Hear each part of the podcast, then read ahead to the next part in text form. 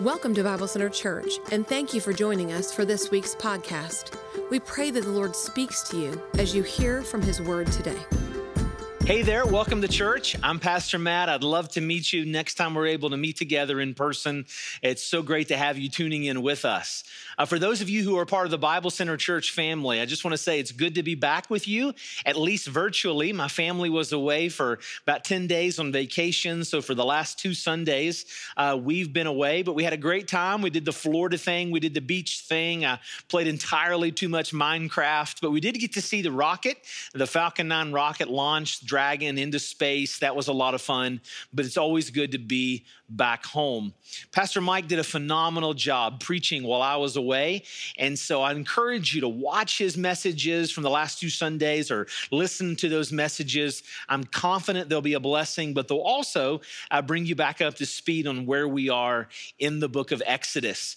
I want to invite you to take your Bible or your Bible app and go ahead and open to Exodus 15.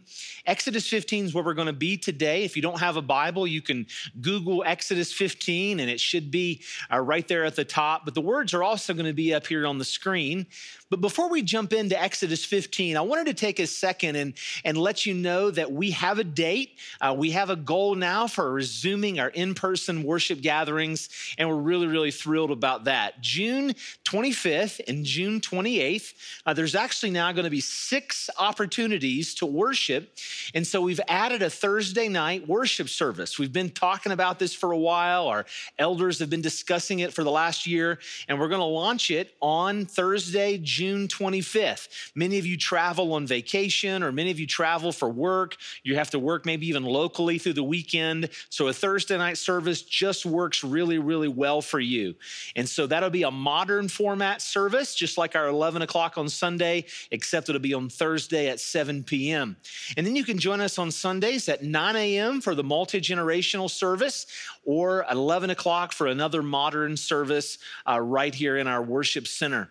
But we have again online at 9 a.m. and 11 on Sundays and on Fox 11 on TV, Fox 11 at 11. So there's six opportunities. We'd love for you to jump in uh, to one of those. But again, we're going to resume in person on Thursday, June 25th and Sunday, June 28th. When we gather, there's going to be a number of things that are different and a number of things that are the same. I'll start with just a few things that'll be different. One of the things that'll be different when you arrive, you'll find the parking lot is going to be resealed and restriped. Uh, there's going to be new signage. You're going to see some fencing up now around our fields. The fields are beautiful. You're going to want to check those out. Just this week, we poured a concrete pad for our middle school to be able to play basketball right outside their door and do other activities.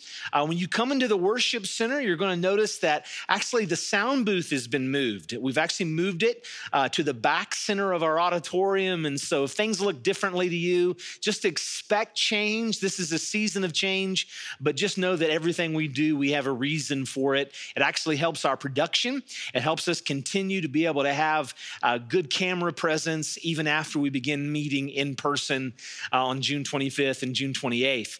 The building is cleaner than I think I've ever seen it. Our facility staff has done a great job. Uh, whenever you come in the door, you're going to notice there's not going to be a bulletin, no bulletin bulletin for you.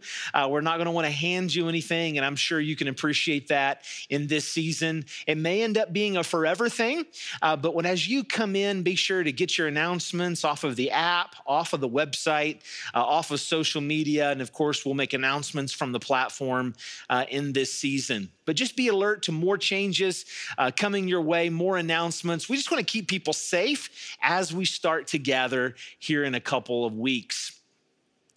One of the things that's going to be the same when we begin to gather, of course, is the teaching and preaching. Bible Center was built on Bible teaching and preaching. Uh, but another thing that's going to be the same is our singing. We're going to continue to sing loudly and sing heartily unto the Lord. And so today, in today's message, I'm going to be talking primarily about why do we sing? Why is it that God's people for thousands of years have sung in worship in response to God? You know, I learned this week that there's actually a movement. I had heard about it, but I didn't know it was quite as strong as what it is. A movement of some who would say that we shouldn't actually sing in church. Yes, keep the Bible preaching and teaching and keep the discussion and keep the prayer, but no singing in church. It makes people feel uncomfortable. And so I'll ask you right there where you sit or where you stand, what do you think? What do you think about should we keep the singing or not keep the singing? Of course, we're going to ask God what He thinks uh, in His Word. And so that's going to really be most of my message. I'm going to tell the story of Exodus 15. And then, of course, you know what angle I'm coming from. You're going to know my perspective. I'm going to give you one Bible reason why, why singing is so important when we gather for worship. So let's go ahead and dive into Exodus 15 and let's see what God's Word has to say. Verse number one. Then Moses and the Israelites sang this song to the Lord I will sing to the Lord, for he is mighty, highly exalted, both horse and driver, he has hurled into the sea. Now, to give you a little context on where we are in verse one, uh, this is again the 15th chapter of Exodus. And so, for the previous 14 chapters, the people of Israel had come out of hundreds of years of slavery in Egypt. Uh, God had called Moses at the age of 80 to lead the people of Israel out of Egypt. And last Sunday, we heard, as Pastor Mike taught, that God led them through the Red Sea and the miraculous work that he did there of parting the waters. And so now they're on the other side of the Red Sea and they are worshiping. They're in response to what God just did. So I want to ask you to imagine just for a moment, pretend, uh, imagine that you're part of the people of Israel. You've just come through the Red Sea, and let's say you're the person at the back. You're the last one to step on the eastern shore, probably the eastern shore of the Gulf of Aqaba, uh, the part of the one of the fingers of the Red Sea. And as soon as you step on shore, God, and through the leadership of Moses, brings the waters back together on top of your enemy. We're going to see in a second that God smashed the enemy with the water. He defeated a whole regiment of charioteers in the Egyptian army.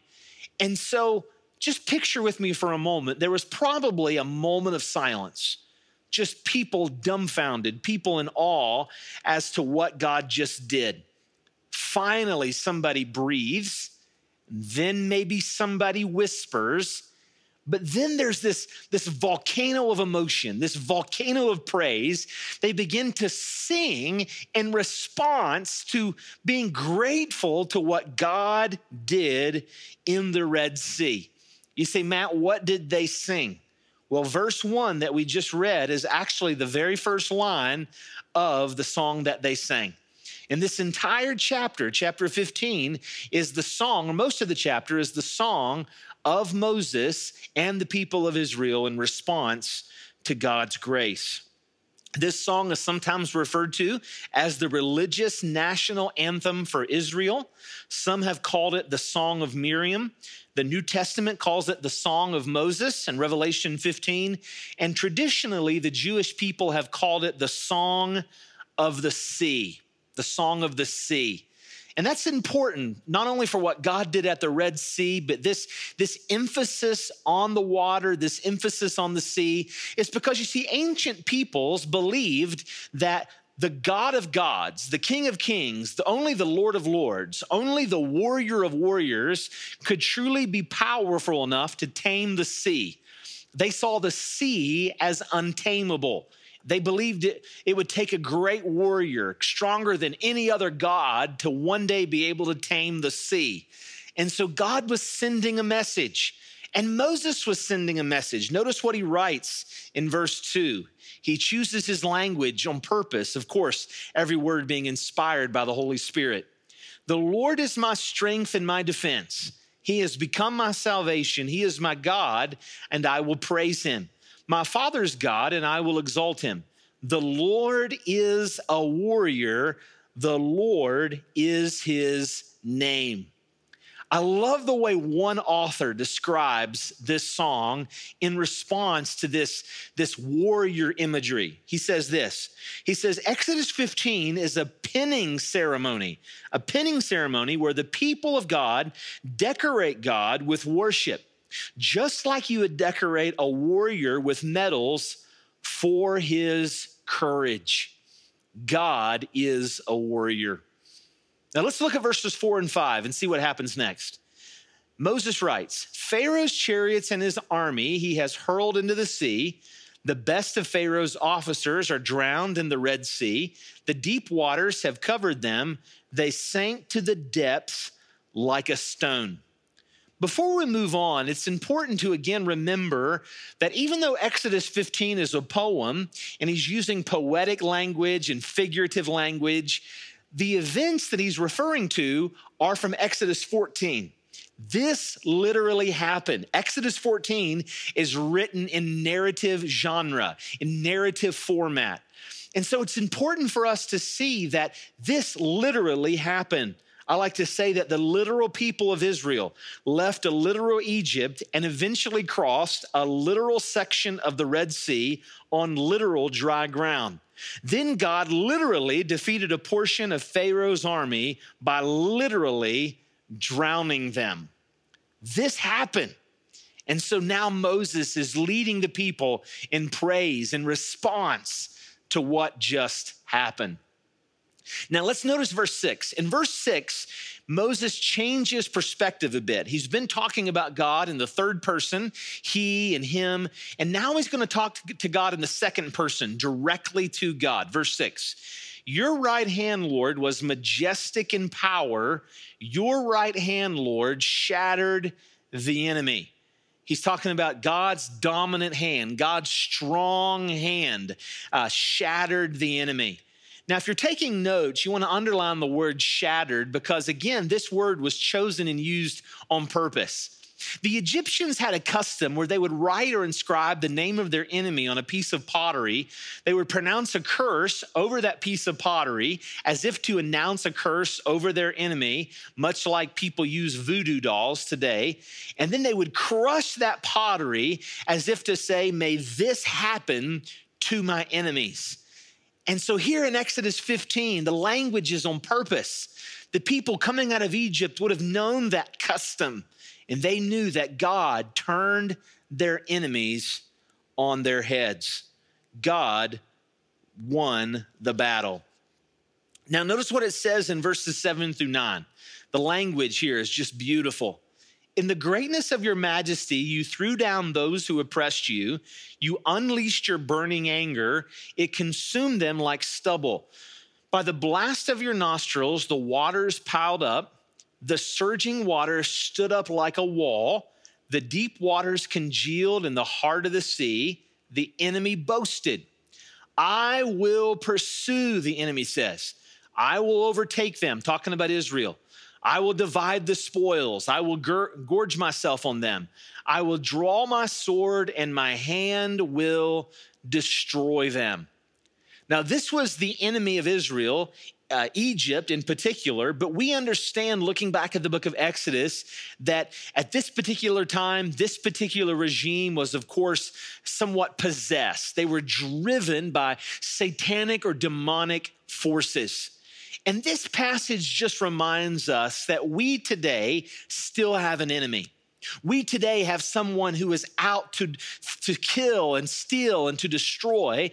And in John chapter 10 and verse 10, Jesus said, It's the devil. His name is Satan. 1 Peter 5 8 says, Be sober, be vigilant, be watchful, because your adversary, the devil, like a roaring lion, walks about seeking whom he may devour. And so it's just important for us to remember that yes, we love God, but we also have an enemy because God has an enemy. Now, in verse 10, he continues with his language. He says, You blew with your breath, and the sea covered them. They sank like lead in the mighty waters, talking about this particular regiment of the Egyptian army. Who among the gods is like you, Lord? Who is like you? Majestic in holiness, awesome in glory, working wonders. You stretch out your right hand, and the earth swallows your enemy. In your unfailing love, though, you will lead the people you have redeemed. In your strength, you will guide them to your holy dwelling. When we talk about holy dwelling, if you want to make a note or just underline that, we're going to come back to that in a minute. All along, God has been pointing his people, he's been directing his people, not just out of Egypt, but into a future place that he calls the holy dwelling. We'll see that in just a moment. Notice verse 14. The nations will hear and tremble, anguish will grip the people of Philistia.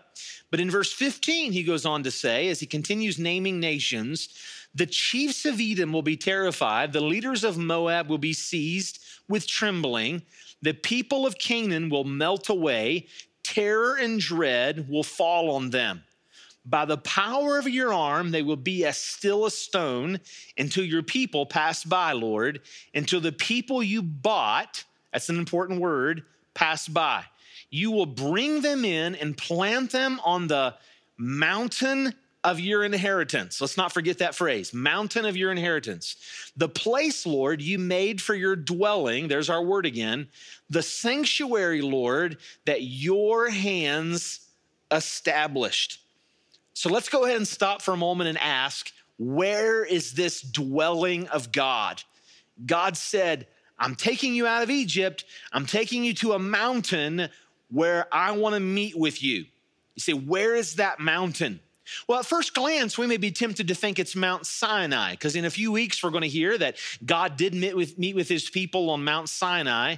But all the descriptive language that he uses in these verses does not point to Mount Sinai. These words are used elsewhere in the Old Testament to point to another mountain. I'll give you some references if you want to take notes. According to 1 Kings 8:13, this is the Temple Mount in Jerusalem. He's referring to the Temple Mount in Jerusalem, 1 Kings 8:13. The same name for the entire city of Jerusalem is recorded in Second Chronicles chapter 6 and verse 2. In Isaiah chapter 4 and verse 5, Isaiah 4 5, Isaiah calls all of Jerusalem Mount Zion, God's holy dwelling place. In Isaiah 33 20, Isaiah calls Jerusalem just Zion. He drops the mount, but he calls it Zion, the dwelling place of God. And then using the same language from Exodus 15, the writer of Psalm 79 1 refers to the entire mountain of Jerusalem as God's inheritance. You see, when I was growing up, thankfully, my parents raised me in church, and I heard so many good Bible stories and faithful Bible teachers and Sunday school teachers and children's leaders. But I had this idea in my mind that God was leading the people to the promised land, a land that they had never heard of, this strange land that, that they were just surprised when they arrived there. But I've come to learn that's not the case at all. For their hundreds of years in captivity in Egypt, generation after generation longed to go back to that land, the land that we call Israel today, because it was in that land, specifically in the city of Jerusalem, specifically on the mountain of Jerusalem, used to be called Mount Moriah, is where God had met with their father Abraham. God had met with Abraham on Mount Moriah, and Abraham almost sacrificed his own son. And then finally, at the last minute, God said, No, Abraham, don't sacrifice your own son. I'm going to provide another sacrifice. And as a kid growing up in church, I heard the story about how God instead provided a ram to sacrifice on the altar for Abraham. But I've come to learn that when God said he's going to provide another or better sacrifice, he was thinking far beyond the lamb and the ram. He was thinking about someone else who would die on Mount Zion someone who would go into Jerusalem and be crucified on a little hill as part of Mount Zion, just outside the city gates, a place called Mount Calvary. He was talking about himself. And in Exodus 15, Moses is praising God prophetically for the future about a, a, day is coming when God will open up access from us to him through his own hands. Why does Moses say it would happen through his own hands? Because it was his own hands, the hands of Jesus Christ, that were pierced, that were crucified and nailed to the cross. And it was Jesus who made access from us to God. That's why the Bible says that when Jesus died in the temple, there was this big curtain to keep people out, that God literally ripped that curtain apart from top to bottom. You see, this is the good news. The good news is more than just that you can have your sins forgiven, although that's good news. But the good news is that you can actually have the presence of God. Grace is the self giving of God. God literally has made it possible for you to have Himself through Jesus Christ. For God so loved the world that He gave His only begotten Son, that whoever believes in Him will not perish, but have everlasting life. Thankfully, Jesus didn't stay dead on that mountain, but Jesus rose from the dead on the third day 40 days later, he ascended back into heaven. And Jesus tells you today, right there where you sit, right there where you stand, on that bed, on that couch, in your kitchen, wherever you are, God says, whoever will call upon the name of the Lord will be saved. Will you commit your life to Jesus Christ today? Would you give your life to Christ? This, this is a bigger story. It's bigger than me, it's bigger than you. And God is inviting you to be part of this story by giving your life for the one who made it possible for you to have access to the Father. Revelation chapter 21 and 22 just fits so perfectly with the rest of Exodus 15. Re- Revelation 21 and 22, the last two chapters of the Bible tell us that one day Jesus is going to return. He's going to restore all things, He's going to renew all things. There's going to be a renewed heaven, a renewed earth. Actually, there's going to be a, a new Jerusalem or a renewed Jerusalem, and I don't even understand all that that means but it's from the New Jerusalem that Jesus is going to reign for eternity. And that's why Moses writes what he does in verse 18 of Exodus 15. Notice verse 18. He says, The Lord reigns forever and ever. Then Moses gives us a quick recap of everything that's happened so far in verse 19. When Pharaoh's horses, chariots, and horsemen went into the sea, the Lord brought the waters of the sea back over them, but the Israelites walked through the sea on dry ground. Then Miriam the prophet, Aaron's sister, took a timbrel in her hand, and the women followed her with timbrels and dancing. I love these verses for a number of reasons. But one of the main reasons I love these verses is because Miriam is close to 90 years of age at this time. The Bible never tells us exactly her age, but we know she was about a decade or so older than Moses because of the events of Exodus chapter 1. And the Bible does tell us that Moses was 80 years of age at this time. So here you have a 90 year old woman. Don't mess with grandma, right? Grandma is leading enthusiastically in worship because she is so overwhelmed at the grace of God. Miriam couldn't help but sing the song. And according to verse 21, you can read that for yourself. She goes back and leads the entire congregation through the song again by herself. Why did Miriam sing? Well, I believe it's the same reason that we sing. It's the same reason that God invites the church to sing. Moses and Miriam sang because they were saved. And today, we sing because we're saved. I told you at the end of the message, I would give you one thought, one truth, one reason. There are other reasons that we sing, but I just want to try to leave you today with this one truth. We sing because we're saved. This fits the emphasis of Exodus 15. In Exodus 15 13, Moses said that he sang because he had been redeemed. In Exodus 15, 16, he says he sang because God had bought his people. Over and over again in the book of Exodus, God tells us that the purpose for redeeming Israel out of Egypt was so that they might worship him. And we know today in the New Testament that worship is so much more than singing, but it is certainly not less than singing. And I know in my life, often worship is energized, it's, it's invigorated through my singing, not just by myself, but with the people of God in worship of God. I put some more things in your notes. You can study them there. Different songs in the Bible, different responses to the way not only that we were saved from the penalty of sin, but how we're still being saved from the power of sin. And one day in heaven, we're going to be saved from the presence of sin. But as we close, let's talk just for a moment about why we sing in church. You know, the reason we don't sing, I'll start there, we don't sing just for a filler. We don't sing just to warm up for the, the better part of worship, the teaching and the preaching. But do you know that actually our singing is just as much part of the worship as our praying, as the preaching and the teaching, as our giving, as our ministering to one another?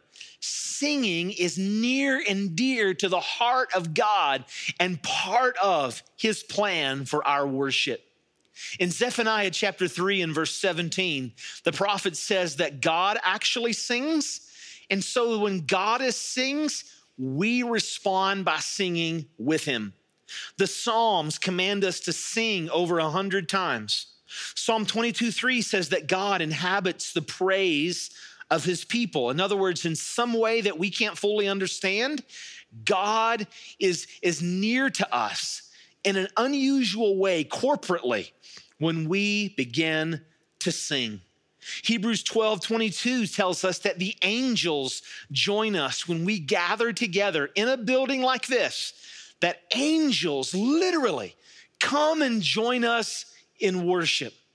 There's something that's hard to understand, but I believe God's word. Colossians chapter 3 and verse 16, God invites us to teach one another with psalms and hymns and spiritual songs. These were categories that the Colossians would have clearly understood. And we might not understand what those categories are today, but we can speculate. In our worship services, you notice there's a variety. There's songs that are written directly from the scriptures. It's as if we're singing the words of scripture themselves.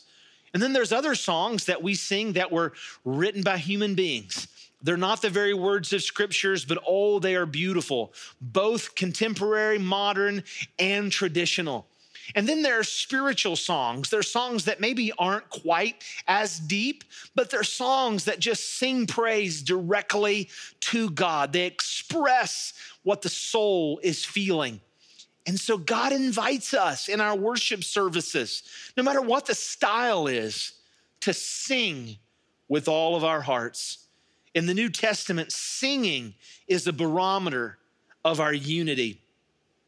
Whenever I first came to Bible Center almost five years ago, I had a gentleman tell me, I don't think he knew I was from West Virginia.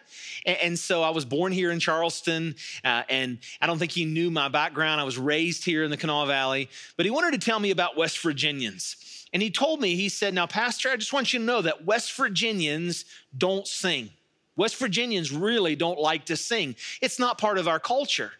And I don't want to be a know it all because the Lord knows and you know I'm certainly nowhere near a know it all. But I did ask him, Have you ever been to Mountaineer Field at the end of a game when we win? And he knew exactly what I was asking. Because if you go to Mountaineer Field and we win, everybody sings country roads at the top of their lungs, whether they can sing or not. You see, according to God's word, and I believe even according to the way we're made, we are wired to sing.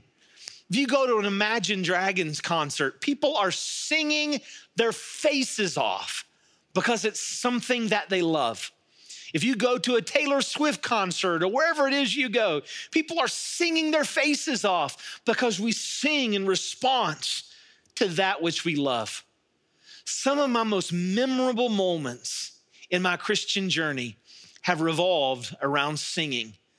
I remember as a kid, my pastor, the traditional church I grew up in, my pastor would often go to hymn number 210. In our hymn book, it was Saved by the Blood. And he would lead us. He would take his coat off and sometimes take his tie off, and he would lead us and saved by the blood. And I can remember a particular moment where God just spoke to me in a unique way. And I believe that God used services like that and songs like that to bring me to where I am today. I remember a particular moment, probably one of the lowest moments of my life. I was just depressed, I was discouraged about nine, ten years ago. And I remember I was in a storage shed doing some work on some of our furniture. We were getting ready to move. And I remember hearing Bible Center's CD that they had created from the contemporary service. And now it's a it's an older song, but then we were singing, I, "Here I am to worship. Here I am to bow down." And I can remember in that worship, in that in that storage shed, just crying and getting on my knees with God. That song, God used it in my life to get me through a very, very, very dark season. My daughter, Riley, our daughter, came to faith in Jesus through listening to a, a familiar Hillsong song. We were driving down the interstate and she knew the gospel, but she just couldn't connect it to faith. And I can almost take you, Sarah and I could take you to the almost the mile marker. I remember the sign where she said, I get it. I get what faith is. It was as if God gave her the gift of faith right then and there. And he used a song to teach the heart of a child what faith is all about. There are days where I've come into this auditorium and I've come in on a Sunday morning and maybe I've been discouraged over something. And I'll look over at our friend Kenny Smith. Kenny is his father's given us permission to say this. Kenny is one of our, our, our young men, and, and God has seen fit to, to allow him to be born with Down syndrome. And when Kenny sings with all of his heart, it is moving. And it is so hard for me to say discouraged and, and down when I'm watching Kenny just praise the Lord, whether we're singing in the traditional multi generational song or a modern song, because singing is near to the heart of God, and singing is one of the primary ways that we worship God together. You know, I didn't know it until this week. But Exodus 15 is actually quoted in Revelation chapter 15. So if you want to remember that, it's Exodus 15 and Revelation 15. But in Revelation 15, God says there's going to be a special place in heaven for the Song of Moses. Let's read Revelation 15, starting in verse 2. He says, I saw what looked like a sea of glass glowing with fire and standing beside the sea those who had been victorious over the beast and its image and over the number of its name. They held harps given them by God and sang the song of God's servant Moses and of the Lamb. There it is. Great and marvelous are your deeds, Lord God Almighty. Just and true are your ways, King of the nations. Who will not fear you, Lord, and bring glory to your name? For you alone are holy all nations, all ethnicities, all ethnicities will come and worship before you, for your righteous acts have been revealed. Why do we sing? We sing because we're saved. That's why we'll sing in heaven. And I, I ask you, that's why we sing right now. Here's what I want you to do I want to encourage you if you're healthy and you're able to make plans to join us in person. By God's grace, we'll always have our online services, and we'll, by God's grace, as long as we can, have the, the TV services. But I'm gonna ask if you're able, as soon as you're able, for us to gather in person and sing together the Psalms of the faith and praise the Lord together. You say, Pastor Matt, why would we do that? Well, for all the same reasons that we heard in Exodus 15. We heard in Exodus 15 that, that singing drives away the darkness, that singing draws our hearts to God, that singing reminds us of God's salvation. And I imagine a church, I invite you to imagine it with me. Imagine a church where our kids and our grandkids grow up where the thing that they remember the most, maybe even more than my preaching and teaching, is they remember that we were a church not of complaining, not of backbiting, not of arguing, not even of unhealthy debating, but we were a church of singing. We sing because we're saved. Will you join me in prayer and let's ask God to make it so? Father, I pray that as we gather in a couple weeks, you will help us to begin to sing at the top of our lungs. And Lord, those of us that don't sing well, and I'm in that group, Lord, help us still to sing with all of our hearts because we believe we should sing. You invite us to sing. We want to sing because we're saved. In Jesus' name, amen. Once again, thank you for joining us this week. We look forward to serving you in next week's podcast, along with our weekend services every Sunday morning at 9 and 11 a.m.